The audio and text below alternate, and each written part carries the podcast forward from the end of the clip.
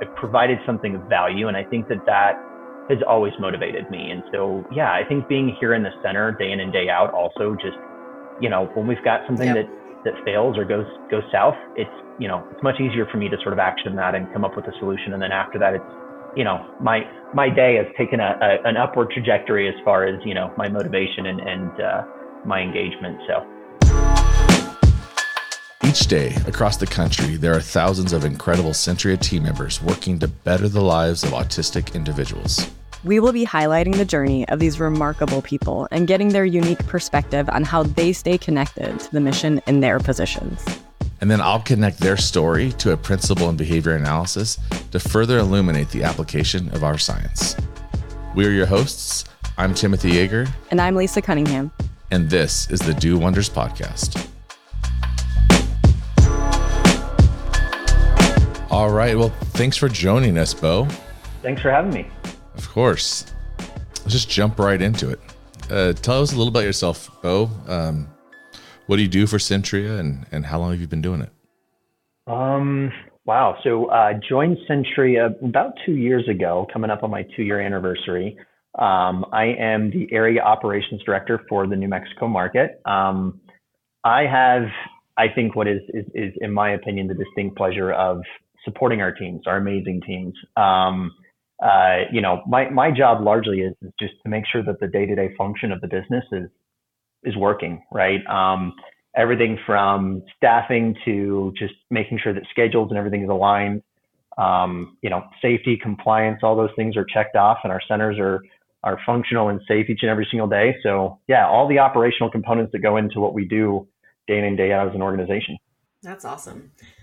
Beau, a little bit, if you don't mind. I love that you just jumped right into work because I definitely, you're someone who I think is super passionate about what they do. And to me, I think that's contagious. I think your team really enjoys being around you. You can tell it when I, you know, got to visit the center. Um, you're someone they really trust. Um, but who is Beau? Tell us also a little bit about yourself outside of work too. I am a, yeah, I'm a, I'm, I'm, I, I'm an avid outdoorsman is what I would say. I grew up everything from Boy Scouts to you know camping every weekend, um, and that's kind of evolved um, in my life. So on a personal level, I would just say that I'm I'm a very active outdoorsy person. I love to be in the mountains, anything. Um, that led me down a couple of different uh, paths. I've done everything from rock climbing to um, uh, competitive cycling, and and I, I, went off the deep end with cycling. So I would say that I'm a very avid cyclist um, on a personal level.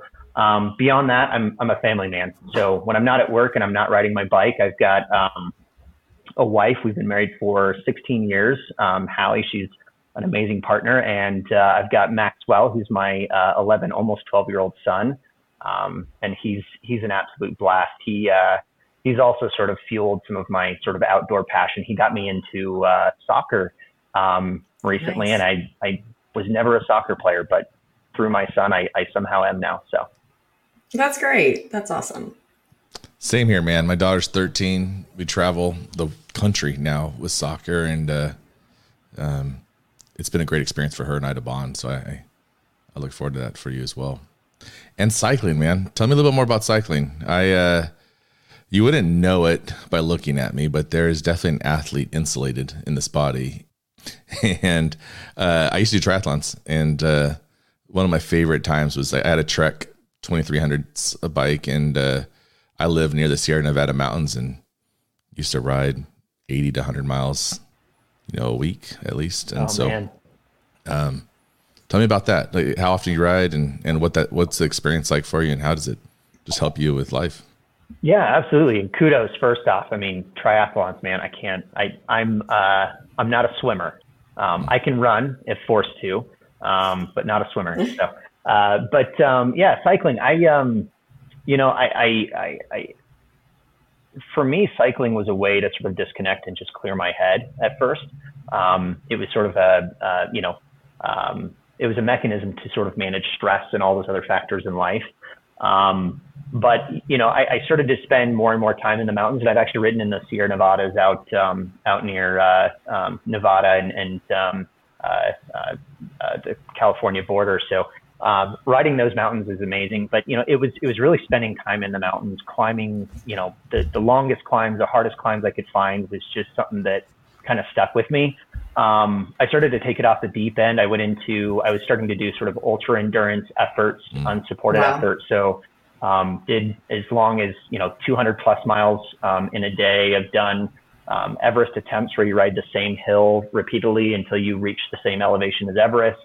Um, you know, I, I, did an unsupported ride from San Francisco to Los Angeles. We did uh, 150 miles the first day, 150 the second, and 100 the third wow. day um, unsupported, just me and one other guy. No, no cars, no, no, uh, no one there to help us. So, um, yeah, it was just a, a, weird, weird thing that I just jumped onto and kind of lost it. Um, but Did you go down the I five? Being out there pedaling. What would you, what route you take from San Francisco to LA?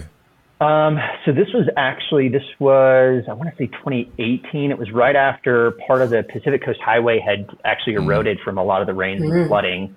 Um, we rode through the day they opened it back up. So we oh, actually wow. got to come through right after the ribbon cutting when they opened the Pacific Coast Highway back up. So most of our route was down through um, Santa Cruz along the coastline, all the way down through Big Sur, and then through Santa Barbara, and then down. So one of the most beautiful roads in the country is what you what you rode down. Yeah. Yeah, a hundred percent. Yeah, there was there was times you know at the end of the day, uh, you know after eight nine hours in the saddle, um, you know, ready for ready for the hotel by that point. Um, but climbing up those those hills and just seeing the ocean to the right, and yeah, it was magical. Oh yeah, that's awesome. Uh, so, what led you to Centria? Oh, um, you know, I I think I discovered very early on in my career that I wanted to do something where I could help and give back. Um, sure. I, I never had a passion for sales, never had a passion for those types of things, but um, just always really loved the um, uh, not necessarily charitable, but just the, the, the, giving back aspect of, of what healthcare brings. And so I, I kind of got sucked into the healthcare industry um, while I was still in college.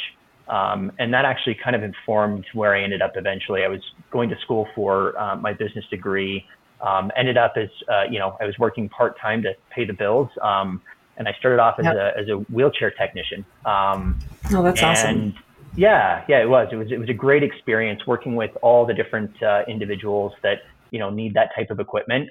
Um, and you know, over the years, I just I realized that that was my passion. It was I, I wanted to give back, whether it was through leadership and supporting a team, or whether it was directly through healthcare and just providing something that was essential to the community. And I think that was something that really resonated with me. Um, you know, I, I my last my last career um, position, I was doing a, an extensive amount of travel, and I was looking for something that was a little bit more local, a little less travel, a little bit more focused on, you know, uh, some of those other aspects at the beginning of the the, the conversation here with with family and, and cycling and such. So, um, I uh, came across a recruiter for Centria on LinkedIn, and we started to have a conversation. Um, I had a, a um, uh, I had a very close friend growing up that had um, a little sister that was on the spectrum, and so I, I had some connection to it. I had, um, you know, uh, um, uh, you know, also working in the in the CRT complex rehab industry. I got a, a lot of experience just working with different, you know, uh, diagnoses and the different challenges that people face day in and day out, and um, I think all of that kind of led me to this point. And uh, as soon as I started to hear about the job and the opportunity, and and um, you know the mission and values it it really it kind of really struck a chord with me and I, I, I was for some reason just right off the bat really passionate about um, sort of the mission and what we were doing here that's awesome. I think, you know, Beau, something that really struck me in the, a couple of times I got to meet you because you started during COVID, right? So didn't get to meet you at first until a bit later is that you do just have this magnetic energy to help people. And I think that obviously is something that you've talked about many times here. Um, and I think, you know, when we met in New Mexico a few months back, you also shared something that I thought was kind of a cool parallel where you're restoring a mid century modern house right? Almost painstakingly yep. so with um, with your wife.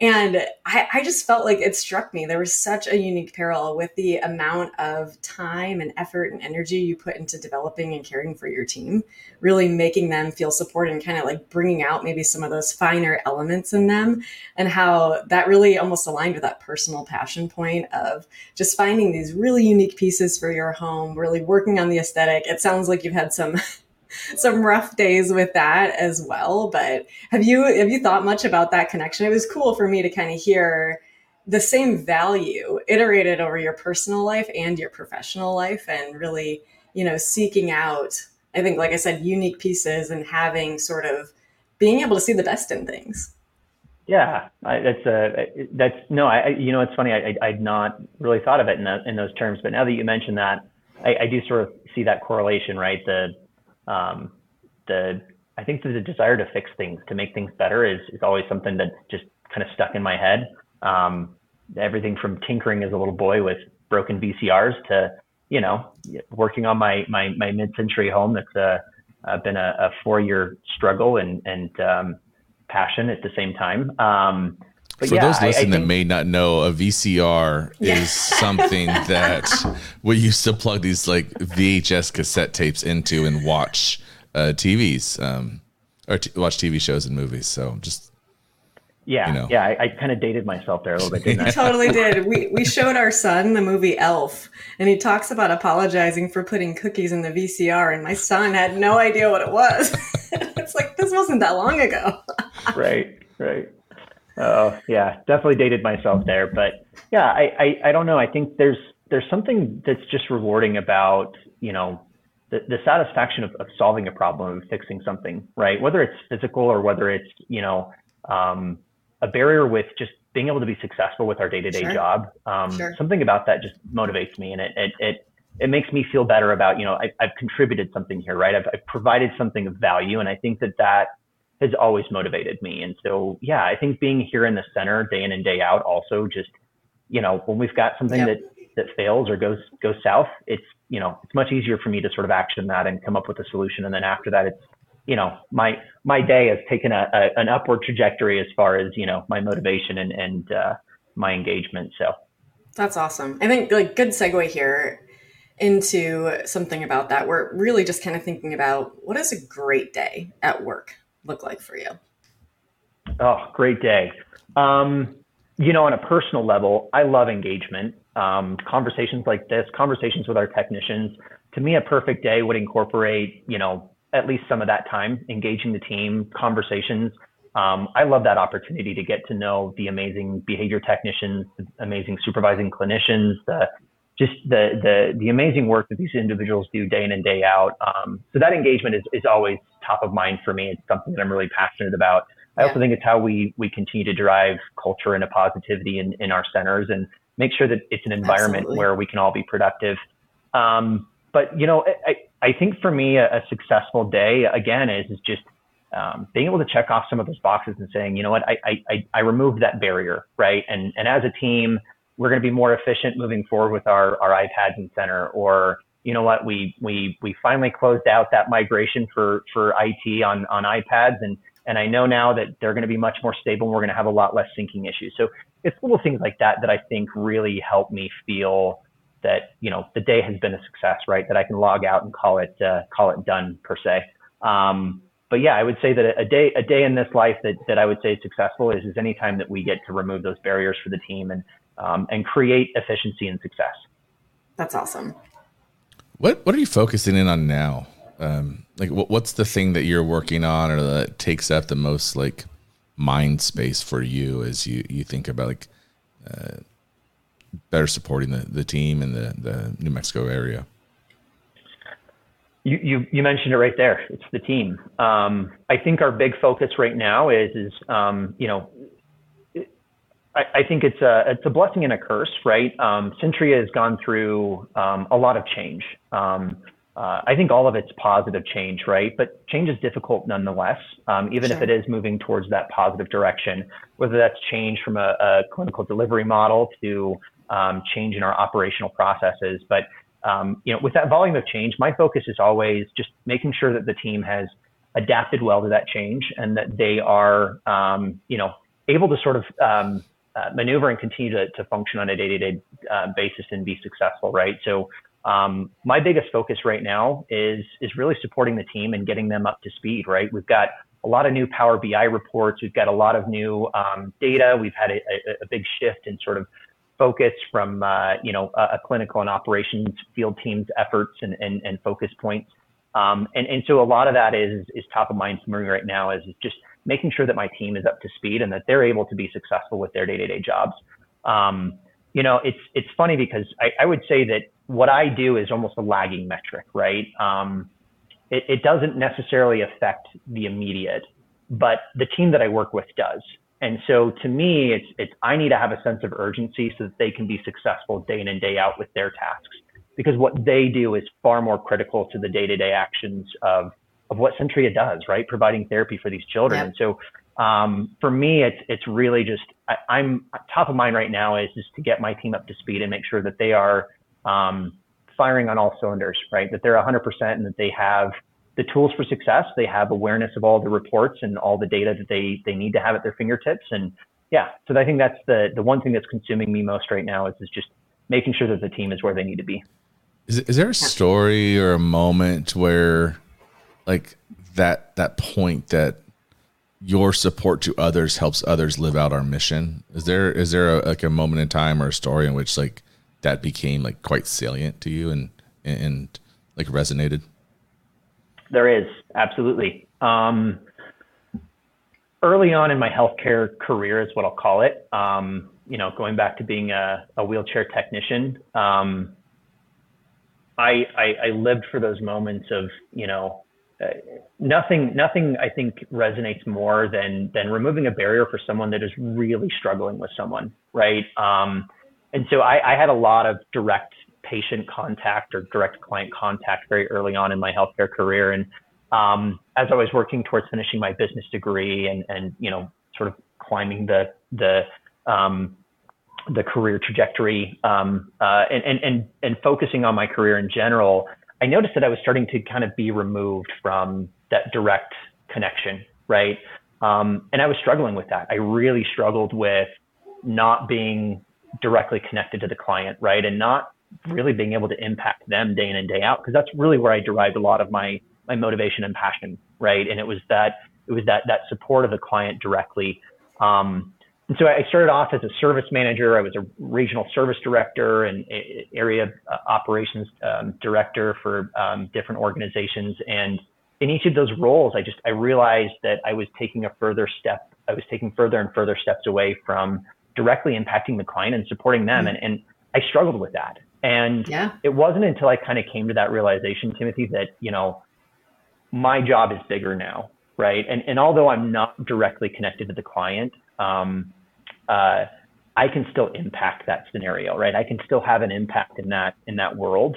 Um, and I started to just kind of gravitate to that as I, I still have impact, I still have influence, and I can still make you know, I can still, you know, create positivity in the in the workplace through what I do day in and day out. It doesn't have to be direct, you know, me to the client necessarily. And so, um, but yeah, it was it was a struggle for me, hundred percent, and and I really struggled with that that transition, sort of moving into more of these leadership roles and away from directly connected to the client. Um, but that's really when I started to develop more of my my leadership um, perspective um, Absolutely. And I think that's really what's helped kind of inform um, where I'm at today and and my desire to sort of help those that help others in a way. I really I appreciate you sharing that, Beau, and I think that that can be a struggle for a lot of team members as they shift roles, right? And I, I think you nailed it though with leadership, and that in some ways, although it's not the same sort of gratification as when you're directly in it with clients or patients, our roles get to be duly satisfying and that you if you're doing what you say you're doing where you're removing barriers and you're helping individuals you're allowing for what's hopefully a really gratifying career for the people that you're leading and developing and ideally leading to those patient outcomes and clients and so I, in some ways I, I hate to say it, feels like selfish, right? And so it's not that yeah. direct line, but you know, you get to help both a client and a team member really realize, um, you know, I think certain levels from an outcomes perspective, satisfaction, what have you. So I think it's great that you've connected those two. Um, you know, I, I love to ask a question, and I think you've talked a lot about like a why, just like really desiring to help people. Um, it's kind of interesting. Like Timothy and I have talked about this as well. Like I know a lot more about the HR concepts than I do about the ABA concepts. But, you know, we know this. And Beau, I think you've been through some of my trainings that, you know, if you want to coach someone or help develop them, layering that back to a motivator is always, you know, super helpful because if you can align behaviors to that person's values, um, just the, I think the connecting of the dots and the likelihood of that shift um, is just so much greater. And so, I'd love to hear like what are some of your personal values that you feel like have driven you to seeking out healthcare and Centria um, specifically as a career path? Like, how does it align with those values? Yeah, I, I think, um, and, and this might be a, a, a, bit of an odd way to look at it, but I, I think I've developed more of those after working in healthcare. Um, okay. You know, it, it, it wasn't until I saw the impacts you know, uh, you know, some of the things that I'm, I'm really passionate about, especially after being in the healthcare industry for as long as I have, um, you know, we talk a lot about, you know, uh, um, confidentiality, HIPAA, fraud, waste, and abuse, right? Um, you, you, know, working with sort of a hard goods industry, CRT, complex rehab technologies is what it was called. Um, there was a lot of fraud, waste, and abuse, if I'm being honest. Um, and it was really understanding how that fraud, waste, and abuse, which is generally perpetuated by um, individuals or organizations that maybe just have the wrong motivators at the end of the day, um, how those impact the end users, right? Mm-hmm. And so, um, very early on, I realized where you know my actions, right, especially as a leader, directly impact the long-term future of, of all those that are seeking those services, right? Whether that's sure. ABA services, whether that's someone that needs a wheelchair or a walker, it doesn't matter, right? Um, and the more that we perpetuate those things like fraud, waste, and abuse, the more we, we just we create barriers for the client, and and really they're the ones that are that are most impacted and most, um, um, you know, sort of most penalized in those situations. And I I, I think that really helped inform my passion um, for for doing what we do, but doing it the right way.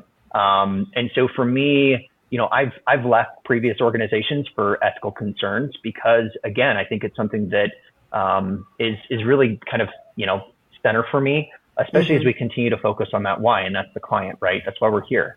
Um, and so for me, I, I, think you know always always operating with um, a moral and ethical compass that um, is aligned with with what we're what, what, we're doing here and who we're supporting. Um, that's a big passion of mine. It's a big why um, especially after seeing again just the, the detriment that we can create for these individuals and and um, uh, and and and the services that they need. So that's a big a big why for me is is always just making sure we're doing the right thing for the right reasons and we're always keeping the client top of mind, right? Especially in, in the healthcare world. Like we talk about client in in you know in business across the board, but I think in healthcare client means something very different than you know client mm-hmm. if I was working at Verizon Wireless and selling hotspots, sure. you know. Um, it's yeah. a very, very different world. And so I think, um, I think for me, that's one of my biggest motivators is, is just always making sure that um, I'm aligned with an organization and with individuals that are passionate about, um, you know, doing what's, what's ethically right for the client at the end of the day. Yeah, I couldn't agree more. I think to me, that's something why I'm even more engaged now with the shift on Timothy's team towards compassionate care. It's just like absolutely doing what's right by every individual client and it just kind of brings that like value we have a good ethics moral compass just to to life in a completely different way. Thank you. Awesome. Well thanks for joining us Beau. I really appreciate the work that you're doing in, in new mexico and uh, and your leadership. And uh, thanks for taking the time out of your day to, to talk with us. Likewise. And thanks for the invite. And i really appreciate the time. And uh, love what you guys are doing. Um, appreciate it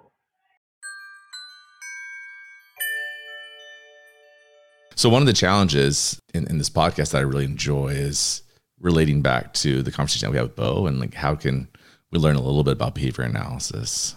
You know, Beau did a, a really good job just articulating like why he's in the field that he's in, what drives him, what motivates him. But the thing that resonated most with me was this the shift that many people in like a service industry go through from working directly with clients and seeing a direct impact to then being removed, right? Yeah. To it's gotta be hard. And it's hard, right? Because mm-hmm. um, you talk about like positive reinforcement, and and you, you, did actually a really cool job. I don't know if you you know this, but there's a, a field in behavior, a part of behavior analysis called acceptance and commitment therapy. And acceptance and commitment therapy talks about um, living a life in positive reinforcement when the actions you commit to and do align to your values. Right. Okay. So you, you, you highlighted that. Um, and, and I think that that comes up when you you go into a field to help individuals in whatever industry you may be and the first job you have is like directly impacting and it's it's, it's salient you see it you, you see the impact you have the relationship with your clients you see the change you see the support you see the transformation um, but your ability to impact more clients increases as you take on other like leadership roles however Sure. that directness changes and so concept I wanted to talk to you about is something called transformation of stimulus function. Um, You're gonna spell that? Use it in a sentence. So transformation of stimulus function occurs when functions. I'm gonna break all this down, but when fun- Okay, functions of one stimulus alter or tra- transform the functions of another stimulus in accordance to this relationship between the two. And so let's talk about it. Um, as a kid, uh, you learn this concept of big. I'm gonna give you an example of big. yeah, explain it like I'm Yeah. five, Yes. please. so uh, you we learn through relating in general um, uh, uh, uh, language develops concepts form as a function of relating things to other things Yep. things are the same. Things are different. Things are in a hierarchical relationship.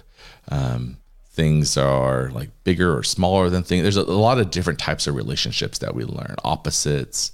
Um, but let's just say you, you learn as a child big and small. And let's say you learn in the context of like fear and things that are scary that bigger is usually more scary right Like And- spiders and and- spiders yeah right and smaller things following. are less scary right so you learn this thing of big and small right and then you learn this thing of like things that are scary and not scary Okay. and then you see a spider, a small spider, right?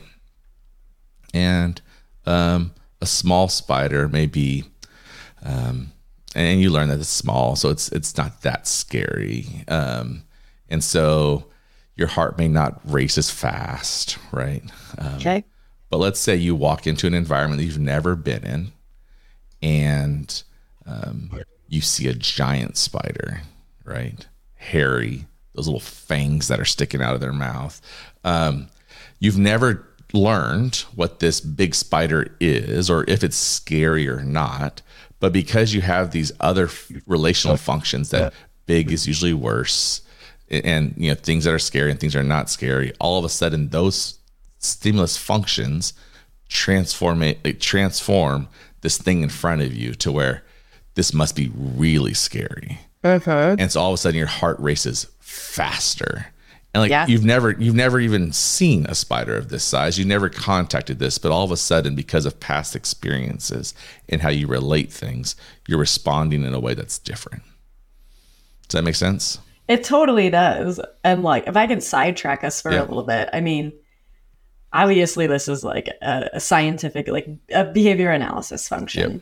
But like you see this iterated, it's part of like unconscious bias too, right? It's like For this sure. one thing happens and now you're relating it over here. And like, you know, just as like we're getting more into diversity, equity, and inclusion with relaunching our committee here, Mhm. like this also seems like it, it resonates so much. Like even Beau's interview, right? Talking about the removing of barriers. That's like so key for equity. Yep. And, and this piece right here that you're talking about, it's like I can totally see that being a positive thing to some extent in Mhm. life and also an impediment in other areas. The majority of our mental health issues, I'll just say this, are a function of transformational stimulus function occurring without a healthy way to address those things. Right. And Sure. so, yeah, I can totally. Yeah, I want to hear more about that, but I uh, can. I'm following. so like you're in a situation that you've never been in, but like, um, we'll use the word unconsciously. Uh, behavior analysts, we don't really say those words, but I'll, I'll, I'll, I'll You'll dumb stretch it down that- for me? I'll stretch in that space. um, you unconsciously start to feel a certain way, right? Or you're in a conversation with somebody, and all of a sudden, I'll use another word that we don't use, triggered, right? You're triggered Mhm. and then you start to like overreact. You start to feel Yeah. anxious for some reason that you don't understand, right? Because it's like the stimuli that are occurring in that environment are somehow related to past experiences or previously learned experiences. And so in those moments, you have to be mindful. You have to be able to like uh, create uh, defusion. You have to separate like your feelings from your thoughts and know that thoughts Yeah. can be triggered from a lot of things that have happened in the past. That doesn't necessarily mean that they're right or accurate or like true in that moment. Um, and so uh, there's this concept that we'll talk about in their time called psychological flexibility, which Yeah. like promotes healthy uh, contacts in that in that situation. But to the point of the conversation today, transformation of stimulus function is not always a bad thing. It could be a good thing, right? And um, as a leader, what you have to do as you become more removed is you have to start to relate, and through a lot of history and opportunity and like seeing it, that like this conversation with this staff like then leads to this behavior change with this technician which then leads to this behavior change with a client right and so knowing that um like supervision support management coaching Right. um, ultimately leads to like change in a client um, transformation stimulus function can play a part to where these conversations start to become reinforcing. Being a leader starts to become reinforcing because of a past experience and history that this relationship then translates to all this behavior change. Um, and it's like you know an easy example is conf- like having difficult conversations Yeah. right so like having Yeah. difficult conversations initially is a challenge it's it's fear like people are scared Mhm. all of these things that they're bringing from their past to this moment but the more that you have them the more you start to eventually enjoy them because Mhm. like your past experiences start to change as a function of these conversations true behavior change can start to happen results can start to occur in a way that that you didn't however by avoiding it you just make this bigger bigger bigger function that you So you're almost like reinforcing in your brain that it is scary just Yes. through the process of avoidance. for sure Interesting. Interesting. And so it's kind of, you know, some silly HR advice that we sometimes do have to give to new leaders is just, you know, the confidence isn't going to come overnight, right? You don't just like snap your fingers, you wear this new hat by proxy of role. And it's this whole fake it till you make it sort Yeah. of a thing where you just got to take that first step. Like, no one's rooting for you to not do it right.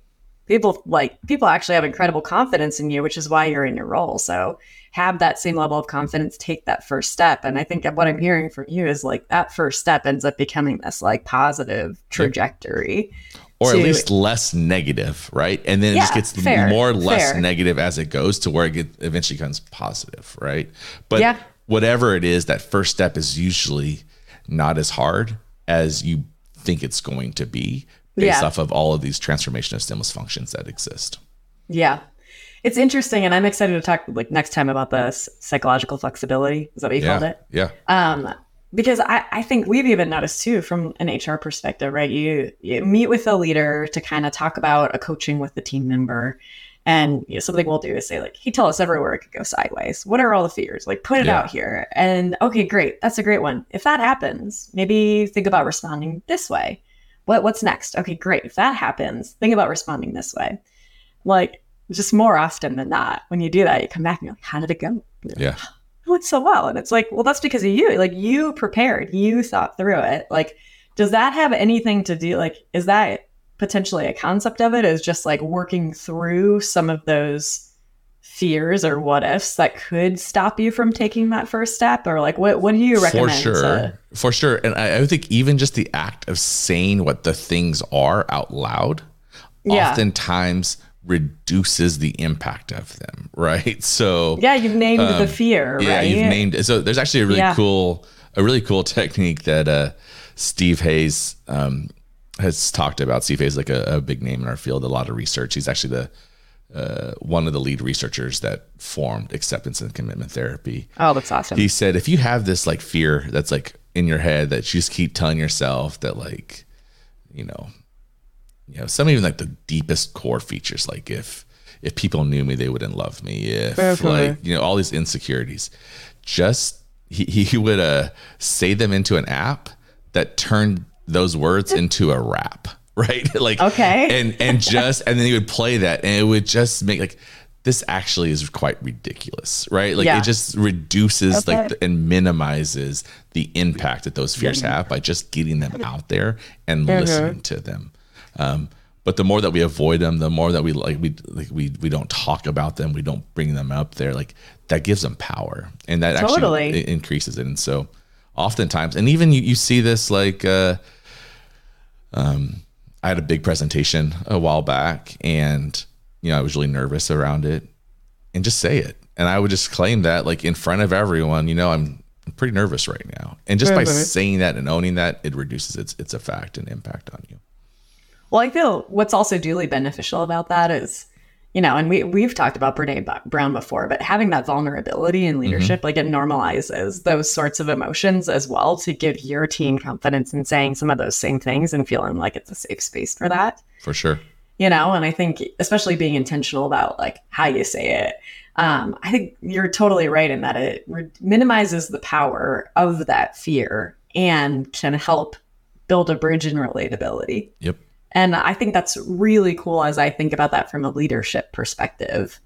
Like, I want to make sure that I, yeah, I guess I want to think about applying Yeah. that more and how we can continue to support more leaders and my team because, yeah, there's just power in that for sure. And yeah, I like that. I think just, I'm going to think about that with like For my sure. business partners here. Like, how do we help people? Like, just name the fear. What, are- what are we thinking? How do I help you with that? Um, because I think practically speaking, that could really help us make sure that we're giving the best support to all of our team members, right? Especially when we're Mhm. working with those people leaders.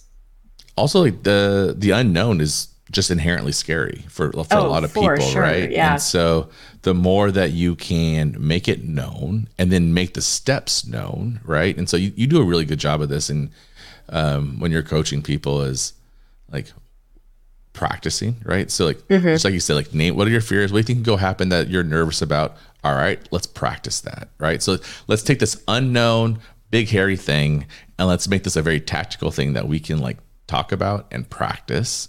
And the more that you practice it the more that you access reinforcement for doing it. So it becomes this like known thing that you can address becomes less scary. Um and it be you know and even if like none of those situations come up just the act of doing what you did is going to help someone in those situations because they're going to um, be less uh, they have less tendency to avoid um, the conversation and, and really lean into it Yeah.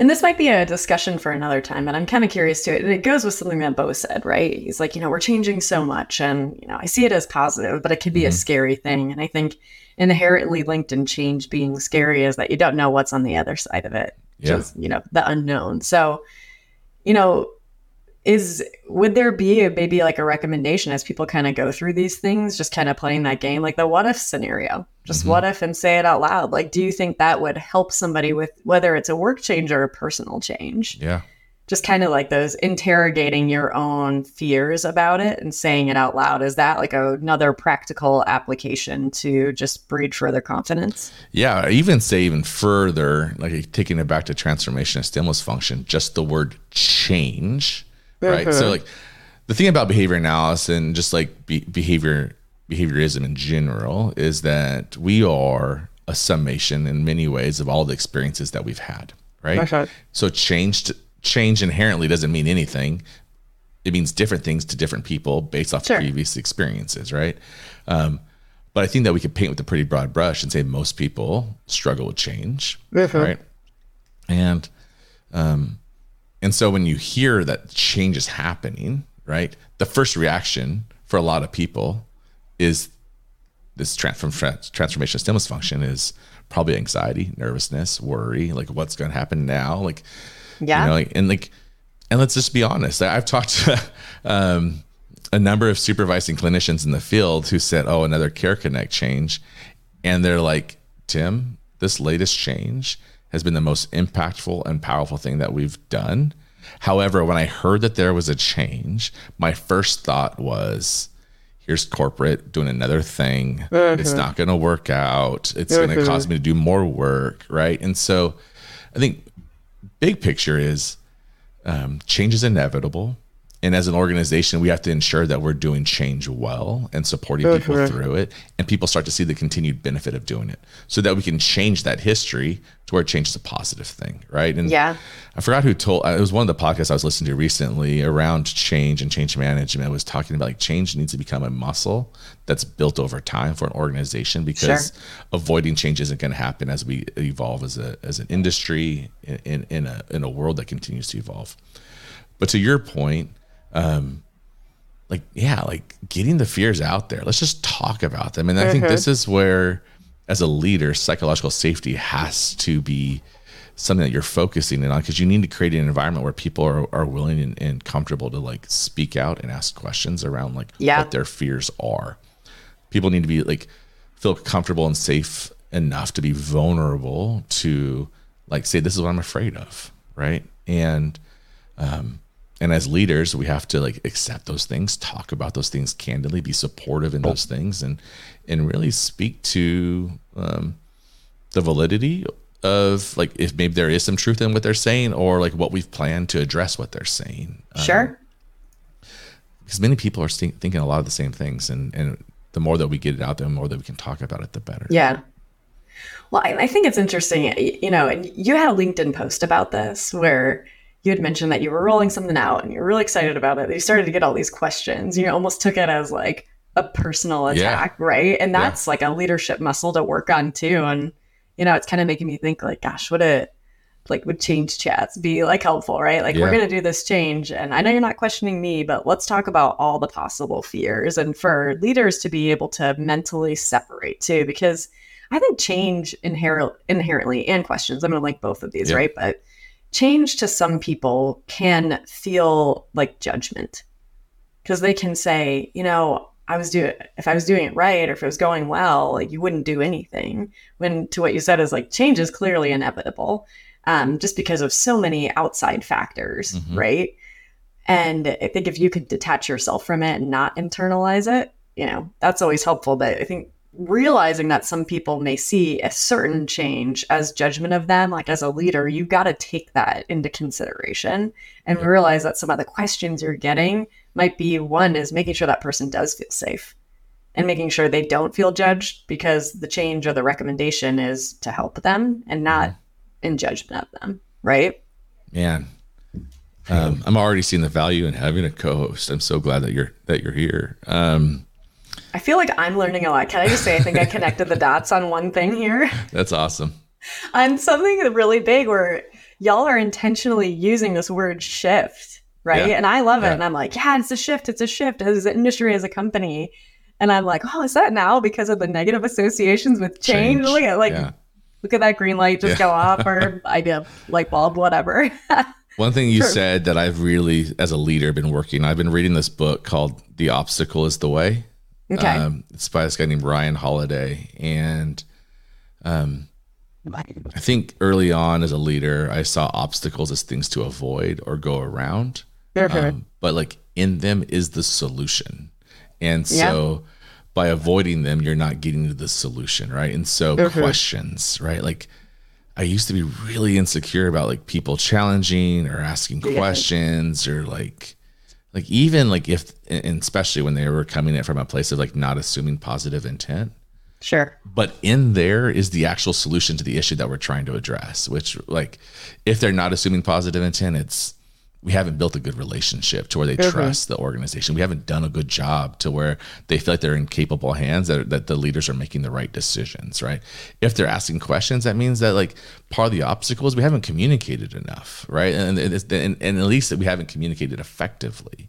Yeah. um, and by avoiding obstacles we're really like missing out on um, like the solution that we have to get to. And and as an organization um, and even you think about change change is the obstacle for some people. And and we have to, and, and if that is the case there's something in there that we have to continue to evolve in to like find the solution Yeah. to continue to like be better as an organization. Because the fact is is like we have yet to arrive to a destination that we're just going to say we're good as an organization. We're just going to continue to pri- like function as we are now. And if And, and if, if we can all agree that we need to like continue to improve, then we also have to agree that change is necessary. And um, yeah, I, this has been a really great conversation, Alicia. I, I, am really looking forward to the, the, future conversations that I have ahead of us, and and I honestly feel like a, a greater sense of pressure that I need to be like better prepared and like some behavior analytic topics that I can speak a little bit more clearly about. I do. I'm gonna ask you questions. You know? in the spirit you of naming the, in the spirit of naming like fears, like I would say that you know some of the uncomfortable parts of these conversations is like I part of the free flowing nature of a conversation is like I don't have like all my behavior analytic terms lined up. I may speak in a way that's like interpreted by a you know PhD student right now saying mm, that's just not what that means. Um, so I ask for everyone's grace as, as we work through this, and, and uh, I'm looking forward to talking more behavior analysis with you uh, yeah. across this ep- the season. I, I truly appreciate it, and I think there's just like this is the perfect partnership. We talked in so many ways, right? Where I'm like, I want to apply more behavior analytical concepts into leading people. Like clearly there's a science behind it. It's the foundation of our business, right? Mm-hmm. But how do we apply that to I think make it a more gratifying workplace as well? And like, yeah, I think one of my fears is like I never want people to think I don't know stuff, but I'm like happily here saying I don't know this stuff, but yeah. I really want to know it because I know our, our our our field well you obviously are changing and shifting the field but i think our leaders can benefit from this as well. So i hope these are also helpful dialogues for anyone listening. Most definitely. Well thanks lisa. Until next time. Yeah